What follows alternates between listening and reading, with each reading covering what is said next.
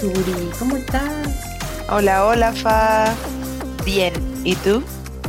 Bien, también, qué milagro, a pesar de que pues ya no sé ni qué decir en esta parte. O sea, sí, a pesar de decir, que... Iba a decir, a pesar de que publicamos recientemente, pero no sé cuándo se va a publicar esto. Ya no sé. Nada. En teoría en una semana, amigos, pero la vida Godín y la vida wannabe podcasters no es sencilla. No, no lo es, pero, pero pues, le estamos echando ganas. Le estamos echando ganas. No nos vamos a soltar de aquí. Pero sí. sí... Esperemos que todos estén muy bien allá en sus casas, autos, trabajo o lo que sea. O lavando trastes, o doblando trapeando. ropa, trapeando, sí, sí, sí. Pero sí, esperemos que todos estén muy bien. Qué gusto hablar contigo, porque la neta es que otra vez, como es mi mayor motivación de hacer esto es platicar y echar el chisme contigo, eh, pues qué chido, porque de tan ocupadas que hemos estado tampoco hemos, estas veces, estas semanas no hemos hablado tanto por chat como otras veces, o sea, sí, pero leve la nieve. Sí, leve, es que tú sales mucho, mija, entonces Ay, salgo una vez, de, debo de respetar tus tiempos de esparcimiento, por eso cuando sales no te escribo. O sea, sí, pero podrías, no pasa nada, no es como que no puedas. Y okay, aparte es, salgo dos semanas, regreso otra, mes y medio, dos meses. Tampoco es tanto, tampoco. No manches. ¿De qué vamos a hablar hoy? Cuéntame. Pues un tema muy pedido. Ah. Vamos a hablar un poco, porque hemos, es, es que este podcast es de variedad. Ya les vamos a traer próximamente nuevas secciones, pero eh, bastante variadas. De hecho, están ahí en, en la lista. Sí, este, sí. Y hoy vamos a hablar un poco de espiritualidad y religión después de los treinta y tantos. Y pues, Dorime, Dorime, no sé por qué vino esa canción. Total, o sea, sí implica mucho y de verdad posteriormente contaré por qué. Este, la verdad es que me puse a pensar que al crecer en un país latinoamericano, México específicamente, por regla general, la religión católica es la que predomina, ¿no? Entonces, la mayoría de nosotros que estamos en nuestros treinta y tantos y por ahí algunos radioescuchas que estén en sus veintes, todavía les tocó que predomine, que en su casa crecieron con una religión específica, ya sea la católica, por regla general, y algunos por ahí eh, cristianos y los menos que yo conozco al menos son testigos de Jehová, ¿no? Pero pues todos crecimos dentro de una religión que fue de cierto modo impuesta, inclusive fuimos bautizados y por lo menos una vez fuimos a misa de manera obligatoria, o sea que no había de otra. Entonces pues en este capítulo vamos a hablar de qué ha pasado con eso. Eh, si actualmente seguimos practicando eso que de niños se nos impuso y que de hecho crecimos durante eh, muchas etapas de nuestra vida con, con cierta religión impuesta.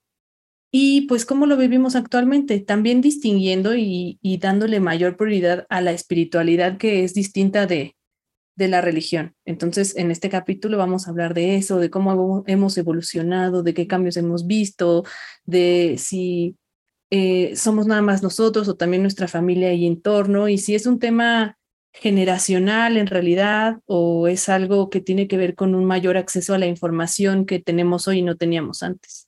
Y pues cada quien desde nuestra perspectiva, porque ambas pues tenemos una historia bastante distinta, porque yo desde sí. que te conozco tienes una perspectiva muy distinta de, de la religión y fue algo que ya tú contarás, pero que siempre me llamó mucho la atención porque estás bien chiquita cuando tú ya tenías bien definido qué show con eso de Dios y la espiritualidad. Pero bueno, de eso vamos. Un poquito, un poquito. Pero sí, y aparte lo padre es que siento que tenemos contrastes las dos, eh, como en muchos otros temas, pero también siempre respetándonos. Digo, yo he sido un poco menos respetuosa, sí, no me, me, me disculpo, pero, o sea, jamás este espacio lo quiero utilizar para expresarte que jamás, jamás no respetos por decir bromas han sido con afán de de lastimarte. De... No, lo sé, lo sé. La verdad son porque tú y yo nos llevamos... Sí, son porque tú y yo nos llevamos muy pesado y a veces incluso yo más pesado que tú y, y no, no comprendo. En mi poco autismo que digo que tengo, no comprendo cuando me estoy pasando de la raya, hasta que me dicen, ya te pasaste de la raya. Pero bueno. Pero en bueno. esto no, en esto no. Ok, perfecto. Bueno saberlo. Pero bueno, sí, sí, hemos tenido muchas diferencias. No sé por dónde quieres empezar a abordar, o si quieres empezar primero en este, en este eh, contexto de la diferencia entre religión y espiritualidad, o si per- primero empezamos con cómo ha sido nuestro transcurso, eh, nuestra historia y nuestra formación en este tema. Pues mira, creo que sí vale la pena hacer la distinción, uh-huh. porque justo... Eh, de ahí vamos a ir aterrizando y compartiendo cómo lo hemos vivido. También porque olvidé mencionar, pues, que es un tema muy vigente. O sea, hoy en día sí he compartido con varios de, de mis contemporáneos como esta crisis existencial o esta modificación, o como los retos que es vivir dentro de la propia religión que escogiste, o vivir sin una religión pero generar cierta espiritualidad que te nutra como persona. O sea, más allá de un tema que siempre ha sido... entre nosotras y hasta a veces un chiste entre nosotros desde hace mucho tiempo, en realidad creo que sí es muy general, pero pues básicamente este, vale la pena hacer la distinción. Yo tal cual busqué la definición de Wikipedia. Uh-huh. Eh, como ya hemos mencionado en otros capítulos, yo sí fui, ya lo matizaré, practicante de la religión católica bastante, este, digamos que fiel, ¿no? Actualmente pues es... algo complejo, pero en su momento sí me enseñaron esto un millón de veces, y si alguno de mis amigos eh, que vivió esa etapa conmigo recuerda que sí me lo enseñaron muchas veces, pero se me olvidó, entonces utilicé las definiciones de este, Wikipedia. Entonces, por ejemplo, religión, tal cual como está en Wikipedia, eh, suele definirse como un sistema cultural de determinados comportamientos y prácticas, cosmovisiones, éticas, morales, textos, lugares sagrados, profecías u organizaciones que relacionan la humanidad a elementos sobrenaturales, trascendentales, místicos o espirituales. Me. Eh, sí. Bla, bla, bla. Y espiritualidad es como más ambiguo en la definición técnica que, que da la Internet, tal cual señala que significa la condición espiritual. Hay autores que lo consideran una dimensión más de la persona, como la dimensión biológica o social. Referido a una persona es la disposición principalmente moral, psíquica o cultural que posee, que entiende, investigar y desarrollar las características de su espíritu. Ajá. Personalmente, pues yo lo que entiendo, yo en lo que he vivido, es que una religión pues es como un sistema de creencias eh, orientado hacia un dogma específico de fe, pero que ya está creado por alguien más, eh, y se imponen pues precisamente estos dogmas de fe y ciertas reglas. Entonces ya tú decides si te unes o no, y normalmente es alrededor de un profeta o un enviado de Dios que enseñó cómo deberían de estar las cosas, ¿no? Uh-huh. Y la espiritualidad en realidad para mí es esa relación que existe como persona, la relación que tú tienes con Dios. Pero pues aquí hay un cuestionamiento. Si no crees en, en la existencia de algún Dios, pues proba- probablemente es, como lo decía eh, la definición de Wikipedia, pues más como otra dimensión de, de la persona. Yo lo vería como una relación con aquello que tú tienes como concepción de, de lo que hay más allá, que no está en tu control. No sé, ¿tú cómo, cómo lo percibes? Para mí la religión es la institución como tal, la que quieras y llames, la institución que, que aglomera y que conjunta esas creencias que tiene un grupo de personas. Para mí, la religión como tal, eso es como sería, como institución, incluye que es un negocio, que tiene sus reglas, que tiene sus lineamientos, sus, sus eh, ¿cómo decirlo?, sus mandamientos, etcétera, sus, sus lineamientos. La religión para mí es la institución, y la espiritualidad sí puede ser la religión, la relación que existe entre el individuo y la concepción que tenga de algo más poderoso, pero para mí, en lo personal, la, la espiritualidad incluye eh, la relación que tiene el individuo incluso consigo mismo, o así es como yo lo veo, como sí, la relación que tiene el individuo con sus propias creencias, sin ponerle una etiqueta de una religión, la relación que tiene el individuo con sus propias creencias eh, creencias, hasta ahí, porque puede ser sí de algo más allá o de algo muy personal, o sea, de algo muy, no tan ni siquiera sobrenatural, sino nada más de, de su propio ser, para mí, porque la espiritualidad, por ejemplo, mi espiritualidad en un noventa por ciento yo diría que no se relaciona con un ser supremo, se relaciona mucho con mi poder personal, con mi poder como ser humano y como ser vivo. Obviamente, en mi más básico cerebro reptiliano, cuando estoy en los peores momentos, sí digo, Dios mío, ayúdame, obviamente. Pero, pero creo que viene también de una, del lenguaje que yo aprendí. Pero incluso cuando hablo de un Dios, siempre considero que ese Dios soy yo también. Sí, sí, sí, comprendo. O sea, es que también creo que eh, es difícil de, definirlo, en mi caso, cuando justo no recae esto en un concepto como de Dios, pero sí vale la pena como separarlo de, es que no sé cómo decirlo, o sea, no sé cómo definir como lo espiritual de, no sé, mis convicciones para la superación laboral, ¿me entiendes? O sea, porque eso también es una creencia.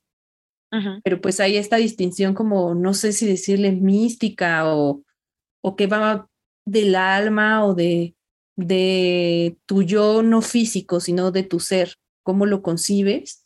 Y puede ser que esa concepción de tu ser, que, que como de tu alma, pueda ser individual o que eso tenga una relación con cierta trascendencia o con otra persona. Es que depende de cómo lo vivas y cuáles sean tus creencias, porque creo que justo la religión pues va, va a empezar a entrelazar tus creencias y tus ideologías con tu espiritualidad.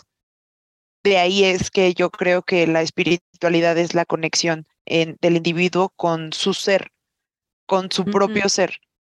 Y ese ser puede estar compuesto de cosas que solo se... se limitan a su misma persona o a sus relaciones con lo que sea que considere eh, dentro de sus propias creencias. Sí, es muy ambiguo, es muy ambiguo. Y definitivamente el significado muy general ya se dio por, por, por, la, por Wikipedia, pero va a variar dependiendo de cada quien cómo lo viva. Oye, por ejemplo, tú actualmente, ¿cómo vives tu espiritualidad? O sea, pero platica...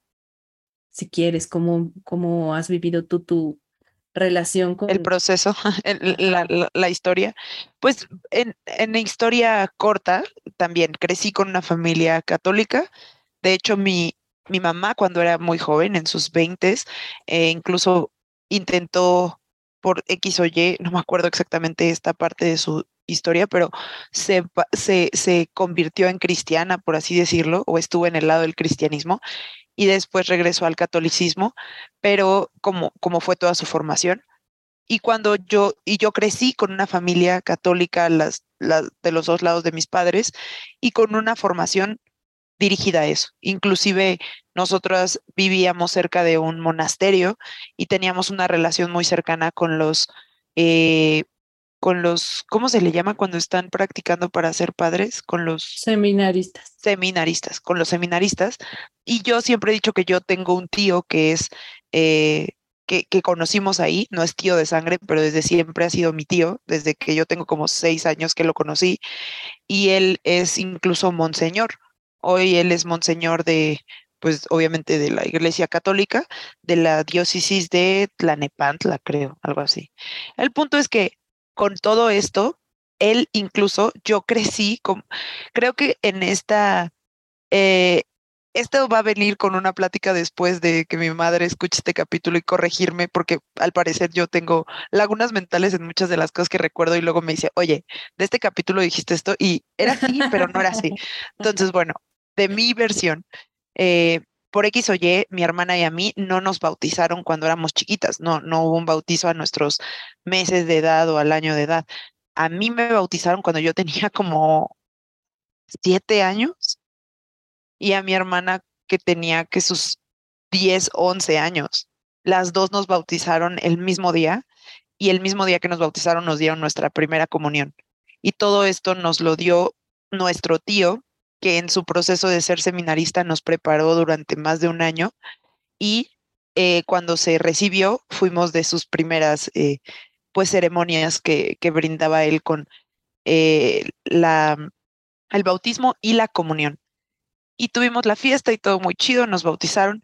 Yo en ese entonces crecí con, antes de este bautismo, yo crecí con mucha presión de los niños de mi primaria, porque yo normal, o sea, yo como niña y sincera les decía que yo no estaba bautizada y me decían que tenía el diablo adentro de mí. Y que, sí, güey, eran, eran malos, eran bullying malos. Católico. Los, bullying católico. Bullying católico. Y este, y yo lloraba, ¿no? Y entonces cuando ya me, me bautizan, pues yo sentí que pues ya me había curado de eso. Hoy ya hasta bromeo de eso, porque cuando me porto mal o algo así le digo a mi mamá, es tu culpa porque me bautizaron hasta esa edad y no se me salió. No, no se me salió bien el diablo, ya se había acomodado. El punto es que pasan los años, es mi, el tiempo de mi confirmación y yo decido no hacerlo. O sea, yo decido, al hablarlo con mis papás, les digo, es que ¿qué quieren que confirme? La confirmación habla de confirmar que aceptas a, a Jesús, a Dios, a bla, en tu ser y confirmas tu fe. Y yo no, yo no lo confirmo, yo no creo en esto. Y ¿pero cuántos si quieren, años tenías? ¿Como doce? catorce, catorce, porque era para, la, para los quince años, la ceremonia de quince años. Y yo les dije, yo no, yo no creo en esto, o sea, yo lo puedo hacer, yo lo hago, pero que les quede conciencia de que lo voy a hacer por los regalos y por la fiesta. O sea, es lo único que me interesa y por lo cual le quiero entrar. Y pues ellos dijeron, no, pues así no se vale.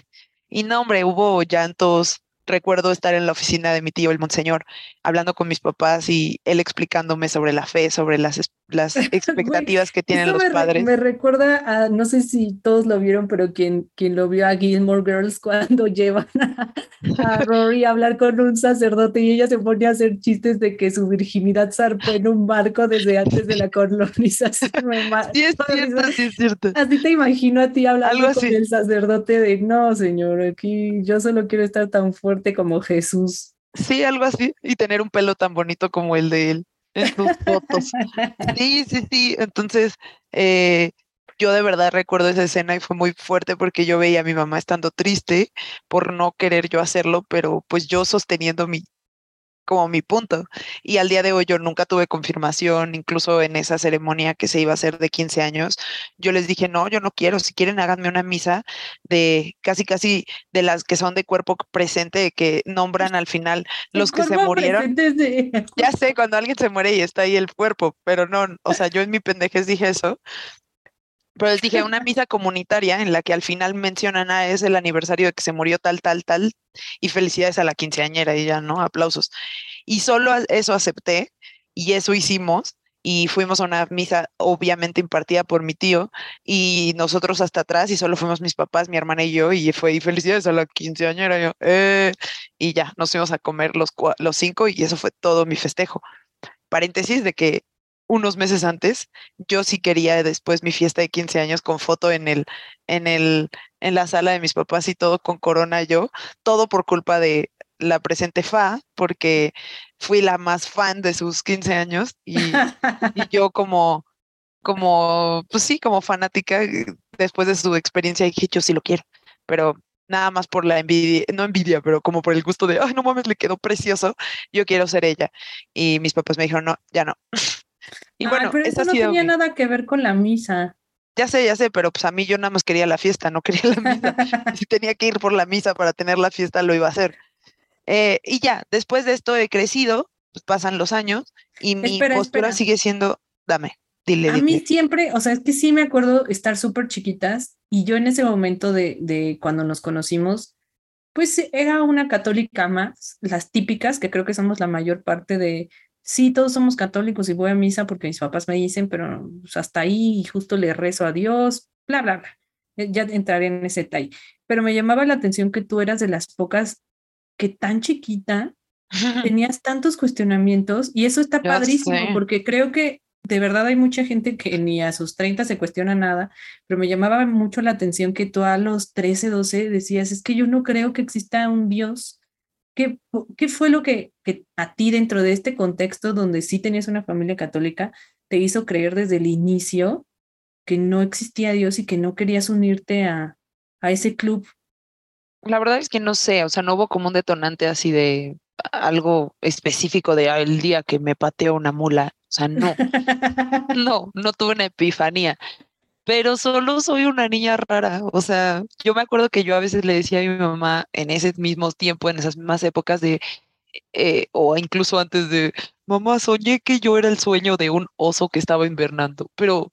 Si era un sueño y el oso estaba invernando y estaba soñando conmigo, ¿cómo sé que el oso existe? Así estupideces súper lejanas que mi mamá decía, ay, ya vete a dormir, niña. Sí, otra así vez. De, no quieres mejor ir por un dulce. Y yo así, con, y con, con cuestionamientos raros. Siempre he pensado, bueno, no siempre, con el tiempo me he pensado que los niños suelen tener cierta conexión con una sabiduría más sencilla y más alineada con lo natural, sin, sin tener que ponerle lineamientos religiosos de una institución.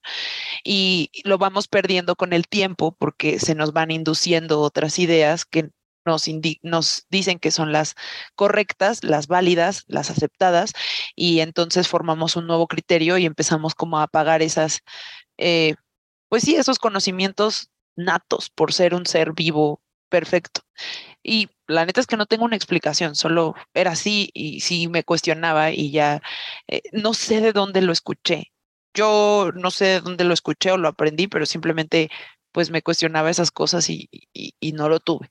Entonces pasando el tiempo y el tiempo y el tiempo y el tiempo, los quince, los veinte, como que de los quince a los veinte y tantos, yo creo que fue cuando muchísimo menos, ni siquiera... Pon tú que ni siquiera me cuestionaba, solo decía pues soy atea y lo mencionaba como atea. Después conocí el término agnóstico y creo que es con el que me siento un poquito más identificada, y el día de hoy creo que mi espiritualidad está basada más en una conexión de mi ser, o sea, estar conectada con mi propio ser, de escuchar a mi propio ser y de eh, entender qué es lo que mis propias necesidades en mi ser y mi esencia y mi alma me piden. Esa es parte de mi espiritualidad, donde me dan las co- donde los espacios y ambientes y conversaciones y creencias y pensamientos me dan más paz y se alinean más con mi, con la manera en la que soy de alguna manera.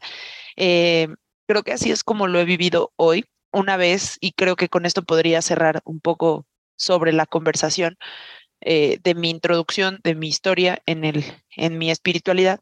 Recuerdo a mi mamá estar muy preocupada por mí porque yo empezaba casi, pero empezaba a coleccionar cráneos. Me gustaban mucho los cráneos, o sea, no cráneos sí, de crán de perro o así, o de sea, persona. Sí, no, o sea, como de artesanía mexicana, un cráneo. Y así en todos lados yo quería cráneos, cráneos, cráneos. Cerámica, me cerámica, mucho. Para que nadie se asuste. Ahorita ya te cae sé. La policía, sí.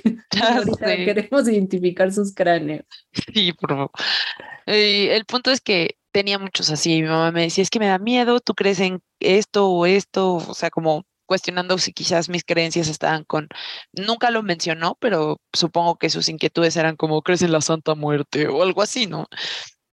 Y yo me acuerdo que le dije, a ver, no, el que me gusten los cráneos tiene que ver por otra cosa, pero eh, me, ella se preocupaba porque sentía que no tenía una espiritualidad. Y en algún lugar, no me acuerdo en dónde lo leí, lo escuché, esto sí no es propio, eh, leí que Dios, o, o, o escuché, aprendí, whatever, que Dios es Dios como para englobar todas las imágenes que, que existen al, alrededor del mundo con religión. Eh, fue, es tan inteligente o fue tan inteligente que alrededor del mundo decidió ponerse diferentes máscaras y a cada una de estas máscaras ponerle un nombre, llámese Jesús, Cristo, Buda, Jehová, eh, eh, Krishna, eh, etcétera.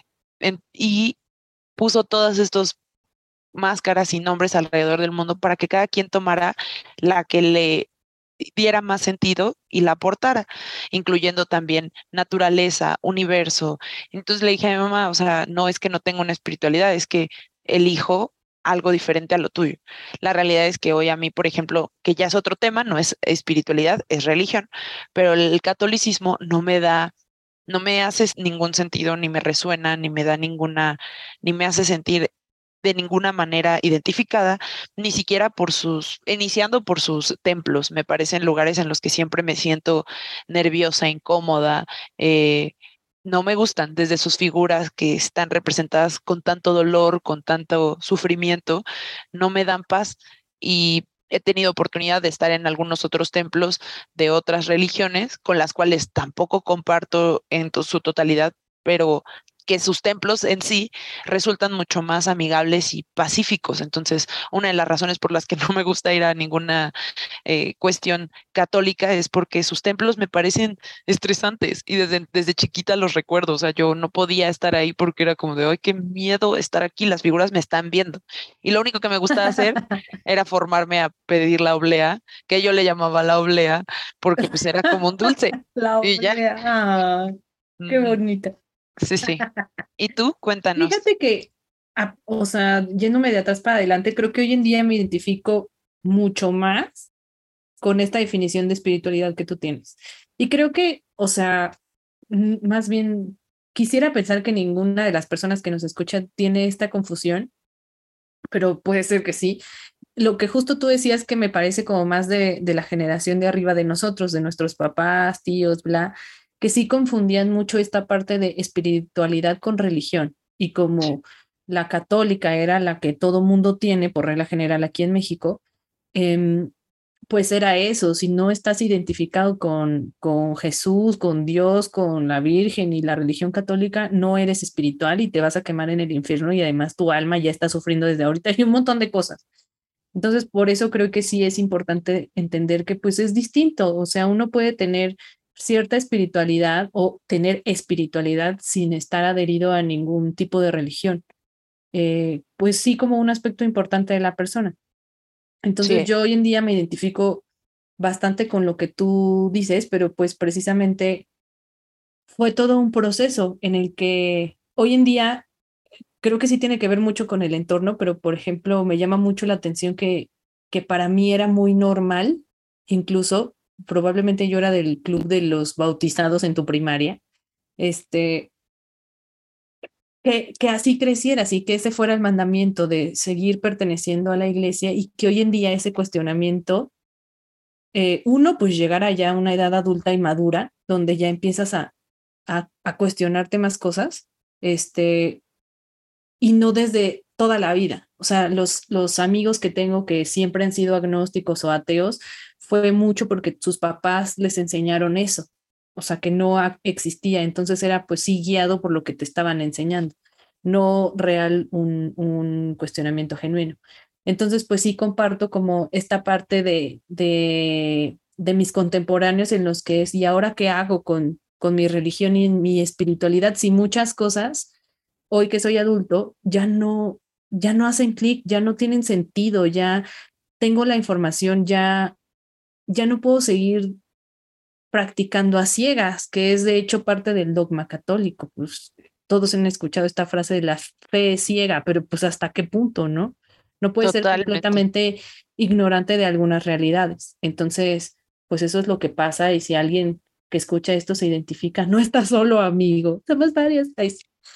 Y por ejemplo, algo que, me, que recientemente me decía eh, mi pareja es... se me hace rarísimo, Fa, que, que tengas amigos que por el contrario desde jóvenes se sintieran identificados con la religión, al punto de que incluso les gustara, quisieran intencionalmente ir a misa, y hoy en día sigan en eso. A mí se me hace raro. O sea, él me lo compartía porque yo soy del team de Suguri, donde eso eh, siempre fue algo en lo que estuve en contra. Entonces yo justo no compartí tanto con con esa parte de, de identificar que mucho de mi entorno también ni creían ni querían, pero nada más estaban ahí por obligación. Entonces, pues en mi caso, eh, igual intentando resumir un poco, ha, ha sido así la evolución. Estar en una familia que practicaba la religión lo normal, lo típico, que es, pues te bautizan cuando eres niño, luego la primera comunión y este, las fiestas que vienen acompañado de eso. Y pues para mí, eso sí, siempre tuve la figura de un Dios muy amoroso, que lejos de castigarte te cuidaba. Entonces ahí sí entendí como esta concepción de alguien que me acompaña en los malos momentos pero no me juzga, y eso pues sí se lo agradezco a la formación que me dio mi mamá.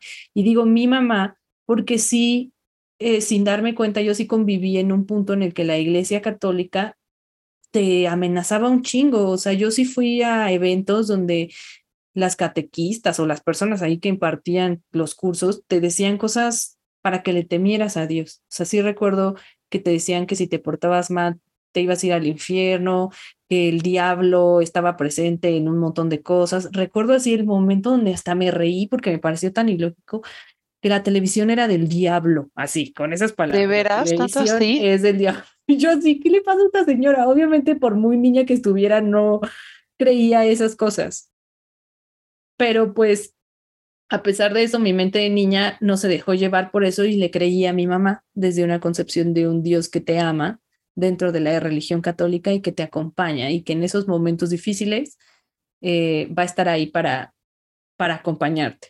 Y posterior a eso, pues las circunstancias de la vida fueron muy raras y en su momento sí lo llamé como el camino que el propio Dios me estaba poniendo a mí para encontrarme con él, que era que por circunstancias de la vida en mi adolescencia me encontré en situaciones donde yo estaba sola en una iglesia, donde yo estaba sola buscando a Dios, sola. O sea, nadie me dijo. Mis papás ya creo que ni iban a misa, o al menos no tan seguido.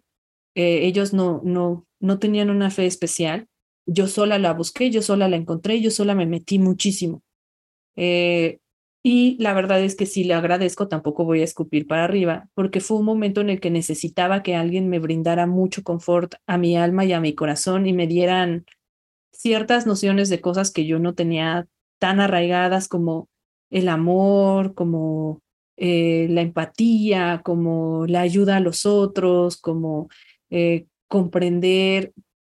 Eso sí puedo rescatar, que desde un, punto, desde un fondo eh, realmente honesto, las religiones muchas veces sí te dan noción de cosas buenas en esencia, pero depende cada quien cómo las entiende. O sea, si tú lo alcanzas a interpretar bien, sí te dan ese contacto con el amor, con la compasión, con el perdón, con cosas genuinamente eh, positivas, vaya. Eh, entonces, pues ahí estuve. Y la cuestión es que hoy en día te empiezas a cuestionar, ya tiene muchos años que te, te empiezas a cuestionar como eh, estas prácticas, eh, algunas cosas que pues ya no van con... con nuevas creencias, por así decirlo, no lo sé. Pero pues pasé de ser una persona que era practicante y asistente a alguien que hoy en día cree en un Dios. Eh, pero mi relación es más uno a uno, un poquito dejando de lado la religión, porque tiene ciertas características que definitivamente no van con mi manera de pensar actual. Eh, y a pesar de que pues muchos de los dogmas dentro de la iglesia es que no tienes que creer en otras cosas, pues también me habría te- tomar información de otro tipo de religiones, de otras prácticas, de meditar, de yoga, de este, lecciones budistas, que me hacen mucho sentido con, con esos valores o, o, pues sí, esos valores que te inculca incluso la religión católica, a lo que decía hace rato de amor, de comprensión, de compasión, de perdón, de autocuidado, de muchas cosas. Entonces, pues en mi lógica, el hecho de que vinieran de otras religiones no se contrapone, pero desafortunadamente las reglas de, de las religiones pues se tienen que aplicar, entonces aparentemente si crees en una cosa no puedes creer en otra. Entonces, pues en resumen, pues es un cúmulo ya de información que dio como resultado que eh, para mí eh, existe una relación con Jesús, que es pues El, el personaje principal de la religión católica, que se me hace una persona que tiene ideas increíbles y que son aplicables para bien en todos, en todo sentido, las originales, no todas las interpretaciones extrañas que se han hecho, eh, pero con un cúmulo de otra información que también eh, me sirve a mí para vivir justo mi espiritualidad de manera congruente con lo que yo siento hoy, pero que desafortunadamente, ya, ya lo dije muchas veces, pero eso implicó tal vez ya no entrar en las reglas que la religión católica te marca para pertenecer. Entonces ya habrá quien me diga, no, hermana, porque ya me lo han dicho, así como eres, te aceptamos y te queremos, pero la verdad es que hay veces que yo ya no quiero pertenecer a ese club, porque en la pandemia creo que te platiqué, hubo un punto en el que pensé, chale, es que este club ya no estoy muy segura si pertenece a los buenos o a los malos. Uh-huh. Entonces le quise dar otra oportunidad y pues no juzgo a nadie, pero sí creo que desafortunadamente no podemos hoy dejar de lado que en nombre de la Iglesia Católica se han transgredido muchas cosas que para mí hoy en día son muy importantes. Claro. Como el feminismo, como la equidad de género, como la inclusión de la comunidad L G B T Q más, como este, muchas cosas que entiendo que se ha avanzado, pero no lo suficiente como para que hoy eso no me cause un conflicto. Totalmente, sí, totalmente. No, esos temas creo que son ya dos punto cero en lo que me separan cada vez más de la institución religiosa, sea la que sea, porque incluso hace poco vimos eh, algunas situaciones de la parte budista de la religión, o no es religión, es, un, es una ideología, pero bueno, del budismo, de uno de sus mayores líderes haciendo también actos que hoy ya son cuestionables y que forman parte de incluso de sus usos y costumbres, pero que hoy ya cuestionamos y decimos, hey, eso no está bien, no, no, no deberíamos seguirlo haciendo y cuestionarlo, ni decir de la parte L G B T, ni decir de la parte del racismo, eh, las mayores guerras en el mundo se han hecho por religión, pero también los negocios más grandes del mundo son por religión. Eh, a mí, por ejemplo, sí, la religión no me interesa, pero he ido a la Basílica de Guadalupe un doce de diciembre porque, en primera, porque mi mamá quería ir y la llevé, pero también porque me parece impresionante ver el poder que la religión tiene en todo el mundo, la, la institución como tal. Incluso algo de que tengo en mi bucket list contigo y con mi mamá es que vayamos juntas a Jerusalén, a, a Israel, a Tel Aviv, a todas estas áreas donde eh, hay demasiada historia y cultura, eh, porque me parecen impresionantes, pero sí es impresion- sí es muy importante cuestionarnos y no, no quedarnos, creo yo, con esos preceptos de la fe ciega que hace mucho daño y que en mucho tiempo pues fue lo que guiaba a la sociedad y a la gente, pero cuestionarnos es una llave a, a otro universo.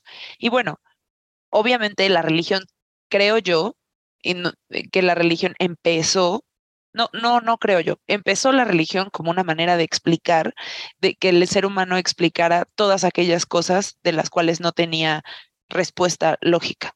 Y después, esa religi- para, com- para conectar esa religión con el ser humano, se creó su propia espiritualidad. Entonces, pues sí, es algo que necesitaba el ser humano como para seguir vivo y para dejarle en otras manos más eh, poderosas, por así decirlo, entre comillas, eh, a todas aquellas cosas que les daban miedo, incertidumbre eh, y que no tenían explicación para ellos en ninguna manera. Pero bueno, hoy ya hay muchas cosas que sí podemos tener respuestas y que ya no lo depositamos al cien ahí. Y creo que ya habla más de, incluso cuando te escucho hablar, la religión y la, la, la espiritualidad, a como tú la vives, sí ligada a una figura eh, relacionada con una religión, habla más de, de lo que te está dando a ti más sentido y paz en tu corazón, pero no necesariamente con todos sus lineamientos, mandamientos, usos, costumbres y sin cuestionar nada. Entonces, eso es, creo, muy valioso, muy valioso. Y mira, sin que, además, o sea, sí quiero re- recalcar que no se tome esto como que estamos en contra de las religiones, simplemente compartir, en mi caso, eh, esta transición y esta situación actual. ¿Por qué? Porque para mí sí era, ha sido algo muy importante durante la vida, algo que el otro día estaba bromeando contigo y lo bromeé, bromeé con otro de mis mejores amigos al respecto, que fue algo que incluso eh, me definió mucho tiempo. Entonces, eh, yo no estoy en contra de las religiones y cada quien, de hecho, defiendo el derecho humano a que cada quien practique su, la religión que quiera y como le guste, siempre y cuando no dañe a terceros. Este, Total. Pero pues estoy platicando lo que me pasa porque pienso que a muchas personas les ha pasado y eh, para muestra un botón, al menos tres de mis amigos que estaban en el grupo eh, de mis mejores amigos, hoy en día o ya no creen o de plano están igual como yo, como pues más o menos sí, pero más o menos de lejito.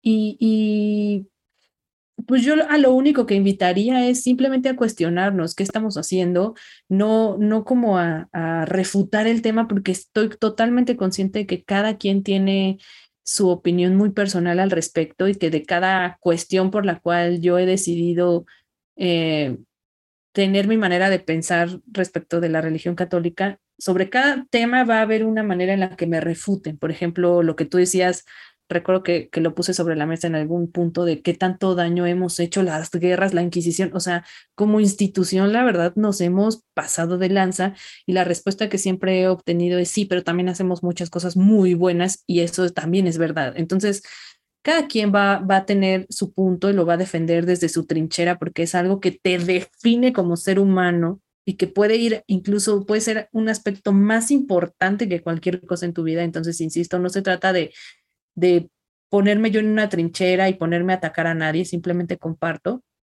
Este, pero pues sí hay temas que, que, que sí quiero resaltar, porque en este podcast hemos hablado de muchas cosas que son importantes para nosotros como, como mujeres y como personas y como sociedad, pero que, que hoy en día siguen vigentes. Hace poco salió un documental del Papa hablando... No lo he visto, ¿tú sí? Sí, sí, sí. Sí, claro, ¿verdad? Y yo, porque sí, yo claro. tengo, a ver, igual eh, va a parecer contradictorio, pero yo sí le tengo mucho amor a la religión católica. Me duele ver todos los vicios que salieron de eso. La he defendido con todo mi corazón durante mucho tiempo, pero hay cosas que hoy ya no puedo defender por más que quisiera. O sea, sí. no le encuentro la vuelta por más que yo quiero. En algún punto yo decía, es que el catolicismo no es un museo de santos, es... Eh, algo así como un hospital de pecadores, es una frase que alguna vez fui, o sea, todos la, todos la cagamos, ¿sabes? Somos seres humanos que la cagamos, entonces creo que la sociedad espera de los miembros una santidad nivel los libros de ángeles, ¿no? No, no sé, pero... Pues, pues realidad... es la misma que ellos se han dibujado como su, parte de sus lineamientos, porque también podría Exacto. cambiarlo y desdibujarlo, pero pues la cultura y la tradición. Y algo y... Que, que también defendí mucho fue... conoce un poco antes de juzgar.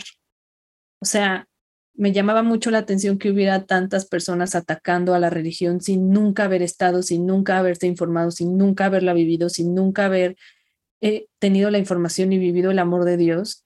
Pero hoy pues sí me siento con tantita, digamos que legitimación de decir, pues yo también ya estuve, ya recibí la información, ya practiqué, ya vi, y insisto, hay cosas que son indefendibles. Entonces, esto de lo del Papa, acepto que es un avance en cuanto a la apertura y el diálogo, pero pues hay temas que quedaron bien ambiguos y que a mí de verdad me hicieron confirmar que no puedo seguir, insisto, defendiendo temas indefendibles. ¿De Por qué ejemplo, va esta serie? Perdón, paréntesis. Pues, ¿es un documental? Son... ¿Sale realmente el Papa? No tengo la menor idea. Fue un documental, sí, donde que, pues, o sea, ese es el formato de documental donde Francisco, el Papa actual, habla con jóvenes respecto de ciertas inquietudes que tienen que ver con precisamente el feminismo, es el racismo, la comunidad, eh, la pornografía, el, la pederastia, y ellos lo cuestionan duro, entre comillas, porque en realidad es bastante controlado el tema de, estos, de, de estas situaciones, y él contesta. A mí por un inicio me pareció un buen momento para que la iglesia entienda cuáles son las inquietudes de las personas que, los jóvenes que aún pertenecen. Sí. Pero me llamó mucho la atención lo muy retrógrada que siguen siendo las respuestas. Como muy generales o que le dan la vuelta o sí, que... Sí, uh-huh. muy generales, eh, todavía con ideas, por ejemplo, del feminismo un poquito mal entendido. Eh, se habló de la masturbación, por ejemplo, donde eso me llamó mucho la atención, hasta lo comenté en un grupo que tengo de neta, me dio un coraje tan grande que un señor hombre de edad, no sé cuántos años tiene el Papa, se sintiera con la autoridad de hablar del orgasmo femenino como si supiera. O sea, señor, nunca ha tenido uno, lo siento. Eh, y otra vez como ponerlo en una posición de que Ese t- de que la masturbación te aleja de Dios y de tu pareja en general. O sea, lo estoy diciendo muy escueto porque va, va, va a haber quien me diga, no, es bueno, algo parecido. Al final fue un tema en el que el resultado es mmm, señalar como algo que no está aceptado dentro de la iglesia porque no te va a hacer bien. Uh-huh. Y ahí mismo lo cuestionaron, ¿cómo no te va a hacer bien si eso inclusive te podría acercar más a tu pareja? Pero no se cerró nada. Okay. Mi preocupación es reiterar la desinformación de ciertos uh-huh. temas, sí, donde sí. das respuestas simplistas que desinforman muchísimo y que no alcanzas a dimensionar qué afectación puede tener eso. Así, a sí. mí algo que me ha podido mucho es el machismo y el patriarcado en el cual se basa la religión católica, donde sé que nos quieren decir que, que las mujeres somos el principal pilar de la iglesia, pero pues no, o sea, esas son palabras románticas que te dice tu novio al oído, porque la realidad es que no nos tratan como mujeres dignas dentro de la iglesia, porque de inicio el Papa sigue señalando que pues nuestra mayor virtud es la procreación, ¿no? La procreación, claro, pero también somos la que, la que hizo que nos, nos expulsaran de la, del paraíso, ¿no? Sí, bueno, eso ya está un poco superado, pero mi punto es, eh, sí es romántico como me lo dicen, pero no, la ejecución es otra. Nos han hecho mucho daño. O sea, yo sí conozco muchas historias de mujeres que realmente han tenido un daño en su vida derivado de las creencias que, que el catolicismo te, te impone. Simplemente en otro capítulo con nuestra amiga Pai hablábamos sobre el divorcio y cómo su eh, sacerdote, su ¿cómo, ¿cómo se le llama en el cristianismo? Su padre, no, sacerdote, bueno, no el líder. No recuerdo su hermano, sí, ya sé cuál, yo, yo no me acuerdo yo tampoco el nombre. Discúlpanos, Pai, si nos está escuchando, olvidé el nombre, pero bueno, eh, esta persona de autoridad en su comunidad, en su religión, eh, le decía cuando ella se acercó a explicarle el tema de, de la, y sus razones por las cuales se, se quería divorciar, y él le decía, no, sí, lucha por tu matrimonio, lucha por tu esposo. O sea, ese es un ejemplo claro que hemos tenido hace unos cuantos capítulos, escúchenlo, es el tema del divorcio, eh, y, y cómo ahí a ella le decían, no, quédate, o sea, si no hay violencia, o incluso si la hubiera, pero siempre hay una solución, lucha por tu matrimonio, no te muevas de ahí. ¿Cuántas veces por mantener esos lineamientos, cuántas personas no han sufrido y callado eh, situaciones, pues, muy malas, ¿no? No... Hay mucha contradicción. O sea, justo a mí cuando hablo de que Dios es amor y Dios es algo que te protege y te quiere, cuando te, cuando te obligan a cumplir ciertas cosas o a callar ciertas otras, eh, como que digo, no, o sea, es que no, no tiene sentido. Si de verdad me quiere, no debería ser así. Pero bueno. Es un tema que nos muy puede profundo. Dar para demasiado. Eh, Pero Muy pues profundo. Al final hay cosas que inequívocamente pasan y que hoy en día, en el dos mil veintitrés, el líder de la iglesia quiso salir a dar un mensaje de amor y sí, con el amor de su corazón y lo muy tierno que se puede ver, confirmó ciertas cosas que siguen siendo un límite como ser humano dentro de la iglesia. Ejemplo, si hablo de son bienvenidos todos los seres humanos a la iglesia, hablando de la comunidad, ¿no? Pero... ok, son bienvenidos, pero no se casen y no comulguen. Entonces, o sea, sí, gracias. Otra parte decía, es que no es la iglesia como tal. Hay personas que representan a la iglesia que no deberían de juzgar ni sacar a nadie. Eh, pero, insisto, no se abren de cualquier manera las puertas a que quien tenga fe en Jesucristo pueda ir a la iglesia a casarse y a besarse con su pareja del mismo sexo ahí adentro, sin que... todo el mundo en nombre de la iglesia le diga que no. Entonces, que se retiren. Uh-huh. Sé que es complejo y que es un reto. Y, pero que, y que tampoco par- pa- pertenecemos ninguna de las dos a la comunidad y que no sabemos, incluso nosotras sabemos por encimita, pero alguien que quizás sea súper eh, creyente o con, practicante de alguna fe y que haya sufrido alguno de estos temas podría hablar con mucha más extensión del, del tema. Es, obviamente sabemos lo de encimita, lo que... en lo que nos enteramos, y es solo un tema, hay muchos, pero bueno. Pero eh, pues es que, déjame decirte, ay sí, este, pon tú que la iglesia eh, tenga sus temas. El, la cuestión aquí es que en nombre de la religión incluso se separan familias por esa razón. Porque la familia es muy creyente y le es difícil comprender que alguien no siga las reglas hablando de, no sé, desde el divorcio, desde el feminismo, desde el aborto, desde ser gay o eh, lo que sea de la comunidad. eh, ese dogma dentro de, de, de la familia muchas veces hace que seas expulsado.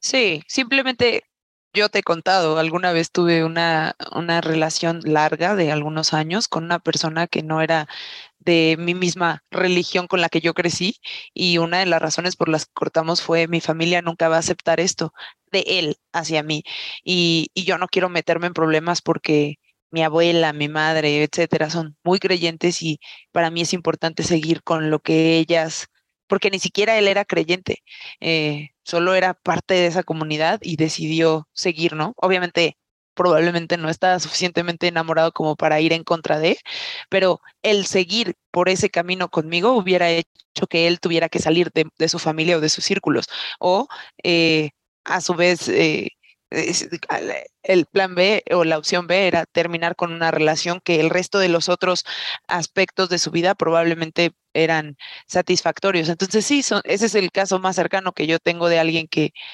como que tenga temas religiosos en cuanto a separaciones, y de esos hay muchos.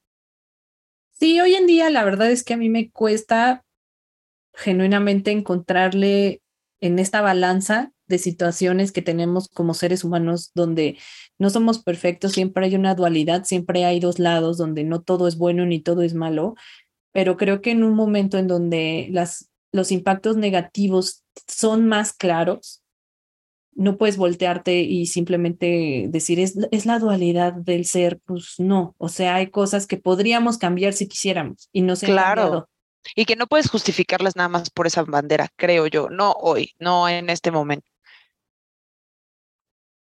Y con todo esto, ¿cómo, cómo podrías tú ir eh, haciendo una conclusión al tema? También veo entre los puntos interesantes a tratar que, que habíamos comentado el tema de que si consideras que las religiones están destinadas a extinguirse, eh, podríamos tomar un poco sobre este tema y quizás un poquito de nuestras conclusiones. O si quieres, inicio yo un poco con esto y, y luego tú cierras. Dale, dale, dale. No pierdas el tino. Genuinamente yo considero que las religiones no se van a extinguir. Está muy cabrón que, que, que todas las religiones se extingan. Es un negocio tan grande, una industria tan fuerte. Simplemente el Vaticano es uno de los países, creo que es el país más rico del mundo, también porque estás hablando del territorio y el, y el, el ingreso, eh, pero el tamaño del territorio para la cantidad del ingreso. Pero eh, yo no creo que se extingan, o sea, creo que van a evolucionar, tendrían que evolucionar, porque si no se quedarán con menor, menor número de, de creyentes o de practicantes, pero genuinamente no creo que se extingan. Definitivamente creo que las sociedades lo necesitan para mantener cierto, no me gusta esta manera de decirlo ni justificarlo, pero necesitan cierto orden y cierta... pues hasta miedo e imposición que brindan las, las religiones para mantener una estabilidad en las sociedades, y, y que también la gente necesita tener, en su mayoría necesita poder poner en manos más fuertes que, que ellos mismos eh, todas aquellas dudas que no pueden resolver. Entonces, en mi opinión, las religiones no están destinadas a extinguirse, simplemente a evolucionar forzo, forzosamente. No creo al nivel que, que sería aceptable para todos, ni para, ni para todos los temas, ni para todas las personas, pero sí tendrán que ser un poco más laxos en sus lineamientos para que otras, para que las nuevas generaciones y las viejas también, porque hay viejas generaciones que ya se están cuestionando, eh, se sientan un poco más incluidas y aceptadas y, y decidan ser parte de ellos. Pero no creo que, en general no creo que se extingan, eh, sobre todo por el tema económico eh, y de control. Y mi conclusión eh, en cuanto a espiritualidad y, y, y religión sería que, en esencia, las religiones tienen una buena eh, idea, una buena esencia, pero la ejecución y la implementación de, eh, que las personas hacen es lo que afectan y desvirtúan el inicio de, de esa religión.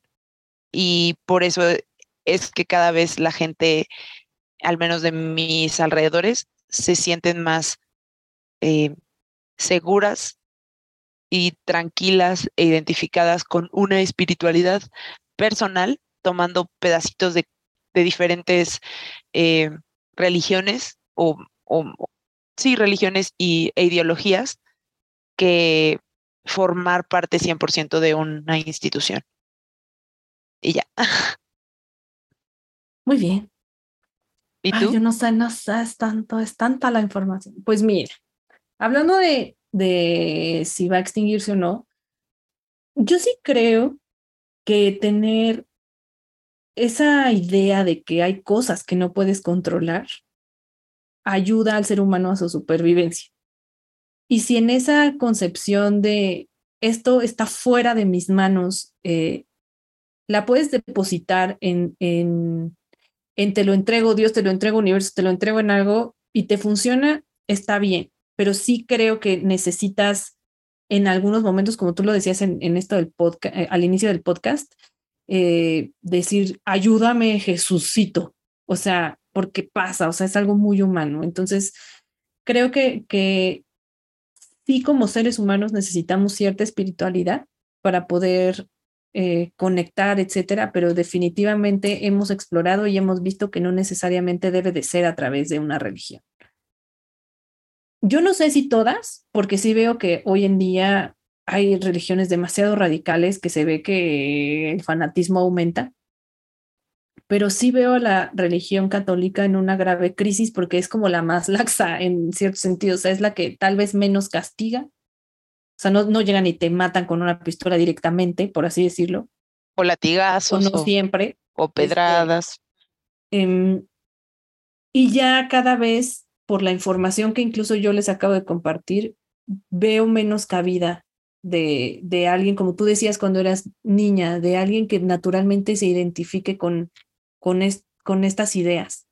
O sea, sí creo que generacionalmente van a ser menos los creyentes. O sea, hoy en día, por ejemplo, las veces que he ido a misa, los padres no hablan de los pocos seminaristas que hay, o casi nada. Entonces, creo que sí va a haber una crisis fuerte y que espero que en aras de que no se extingan no hagan como publicidad engañosa de algo que genuinamente no va a pasar. Pero sí veo difícil que una generación nueva que ya nace con temas muy arraigados de equidad de género, de, de un montón de cosas, pueda concebirse dentro de... de cualquier religión que no esté tan abierta a eso. Y no estoy diciendo que pronto, pero creo que yo sí veo una posibilidad de algunas religiones de, de extinguirse, al menos como las conocemos. Por un lado. Sí, y sí. Por otro, pues para concluir, independientemente de eso, pues, insisto, cada quien puede vivir como quiera su relación con la religión, eh, siempre y cuando no dañe a otros. Pero yo sí invitaría a quien sea que, que practique o no, que dentro de su religión, si decidió hacerlo, se cuestione algunas cosas que son importantes y que sepamos que hoy en día, dentro de todos los cambios que podemos hacer en nuestra edad adulta y de nuestra conciencia, pues también está cuestionarnos incluso nuestra propia fe y lo que estamos haciendo y lo que estamos practicando, porque ya hemos hablado de límites, de la familia, del feminismo, de, no sé, mucho, hemos tocado muchos temas y vamos a tocar muchos otros, pero creo que vale la pena de repente tocar algunos que incluso pues, pueden ir más allá de, de, de lo práctico de la vida diaria. Entonces, pues quien está ahí, pues yo sí los invitaría a, a, sé que el dogma es la fe ciega, pero pues creo que como personas y como humanos no podemos seguir decidiendo voltear la cabeza hacia otra dirección. Y si aún con eso quieres seguir perteneciendo, qué chido, pero pues intenta hacer algo. Sí. Intenta poner tu granito de arena dentro de donde estás y, y poner los temas sobre la mesa porque se necesitan. Entonces, es lo que yo diría. Y que si hoy en día tú estás en cuestionamiento de esto porque siempre ha sido tu dogma de fe y tu familia y todo, pues no te sientas tan mal si tienes una crisis con eso. O sea, si tienes una crisis de ya no creo en Dios o ya no quiero ir a la iglesia o ya no quiero hacer esto, pues no pasa nada. En realidad, si tu fe está en Dios, pues Dios te va a amar, no importa qué, y no importa que no vayas a misa y no importa todo eso, a pesar de que todos te digan que sí. Entonces, pues, y si es una más, creo que de los pasitos de llegar a la edad adulta. También te puedes cuestionar estas cosas. Y, totalmente. Pues no sé, a mí me, me hicieron ver tantas limitantes que, que te puedo decir que puedes nutrir tu ser de muchas cosas. O sea, la, y las limitantes era, no medites, no hagas yoga, no te disfraces en Halloween. Todas esas cosas que en realidad si las haces, además de divertirte, puedes nutrir tu vida de muchas cosas. Entonces, pues, es lo que yo puedo compartir. Totalmente de acuerdo, no, sí, sí, sí, cuestiónense, cuestiónense, no dañen a nadie con sus, con sus prácticas religiosas, eso sería lo mejor, no transgredan la libertad de nadie más. Y, y algo que siempre termino diciendo y que aplica para todos los temas, hagan lo que les dé más paz. Si te da más paz ir a la iglesia, hazlo. Si te da más paz ir al centro budista, hazlo. Si te da más paz masturbarte en la noche, hazlo. Si te da más paz, lo que sea, hazlo. Mientras no transgredas las libertades de las otras personas y que no, los, no lastimes a alguien más. Pero y, pues sí. Y justo yo quisiera agregar, si eres agnóstico o ateo, tampoco juzgues a los que creen, porque eso también, también estuve del otro lado. Uh-huh. Y ya no contamos de los, de los chistes, eso ya lo ponemos como cerrar. Pero independientemente de eso, creo que sí se cuestiona mucho la inteligencia de las personas que tienen fe. Y no me parece tampoco que sea justo. Entonces, pues vamos a respetarnos todos, porque las claro. personas que tienen fe no son personas ni menos realistas ni menos inteligentes. Son personas igual que han decidido simplemente creer en algo, pero también me parece que se merecen el mismo respeto Que, que se exige para el otro lado. Entonces, pues, si no crees, tampoco bulees a los que sí. El derecho al respeto ajeno es la paz. Es el lema de este podcast. Y justo ya no les contamos, porque Suri decía al inicio que ellas en algún punto faltó al respeto, pero eso no fue así, más bien es que a Suri se le hacía muy cagado mandarme muchísimos memes de Jesús. Entonces... yo nunca me molesté, genuinamente nunca me molesté y no lo vi como una agresión porque sabía que era cotorreo y algo que en su momento siempre yo pensaba es, ¿qué diría Jesús en este momento? Y yo me lo imaginaba muy orgulloso de sus, de su, de sus apps. Totalmente. Sí, sí, sí, o sea, tampoco es como que le des... Sí, tampoco es como que para, para que quede claro que le decía... a Fabi, así de, eres una tonta por creer en Jesucristo. No, solo entre nuestro humor muy interno entre ella y yo, que a veces lleva, sube y baja, eh, nuestro humor entre nosotras es muy negro, muy sarcástico y a veces hasta muy intrusivo, pero, pero todo con mucho amor. Y algo que siempre admiraste fue el bonito pelo de Jesús, porque había un cuadro wow, en mi casa. Y luego Itzuri se quedaba viéndolo así, ay, qué bonito palo tiene Jesús, ojalá yo tuviera ese. Sí, así es sedoso, su mami sí que se lo cuida. Pero bueno, hasta aquí este podcast, amigos. Aquí entra Mándenos... la cumbia de los monjes. Sí. ¿Cómo va? Ay, qué gracioso, sí la voy a no poner, sé. Lo siento. Este... Ya sé. Nos vemos próximamente, mándenos sus sugerencias. Ya tenemos lista de invitados, van a tener nuevos temas. Ya sé, tenemos un tema muy interesante que sí, casi sí, sí. no entendemos, pero que va a ser muy interesante. Sí, así que no se despeguen. Hay de todo, ya vieron, hay aquí testimonios, este tema que yo quería para el desahogo, sí. contra el documental del Papa, no es cierto. Este, y próximamente va a haber más temas de su interés, pero mándenos sus sugerencias, síganos en las redes. Acuérdense que Instagram es Chat al Podcast y TikTok pues también, y todos sí. en realidad. Todos, todos, todos, el correo, todos, y inicien la conversación, nos encanta leerlos, nos encanta saber de ustedes. Ya tenemos, por cierto, estaba checando antes de la grabación, más de quinientas reproducciones por todos nuestros capítulos, o sea, en total por todos nuestros capítulos. Entonces, gracias, gracias. Sé que muchos de ellos son nuestros amigos, pero muchos otros no sabemos quiénes son. Y todos ustedes que no sabemos quién, quiénes son, gracias. En serio, gracias por estar aquí, escucharnos. Y si llegaron hasta aquí, pues nada, inicien la conversación con nosotros y nos vemos la próxima vez. Saludos a todos y a la mamá de Suri, que nunca se me va a olvidar. Ya sé, que ahorita está de visita, así que está cerquita. Sí, ahí me la saludas, en vivo y en directo. En vivo y en directo. Gracias, Fa. Bye. Bye.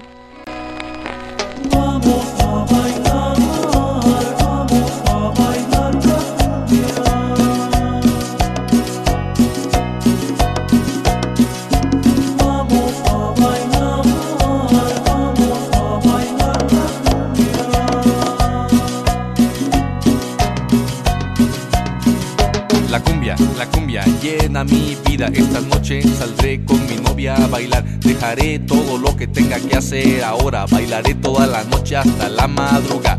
Escucho un susurro que a diario me llama. ¿Me estoy volviendo loco o qué pasará? A un ritmo que te atrae es difícil negarse. Solo bailando cumbia tranquilo puedo estar.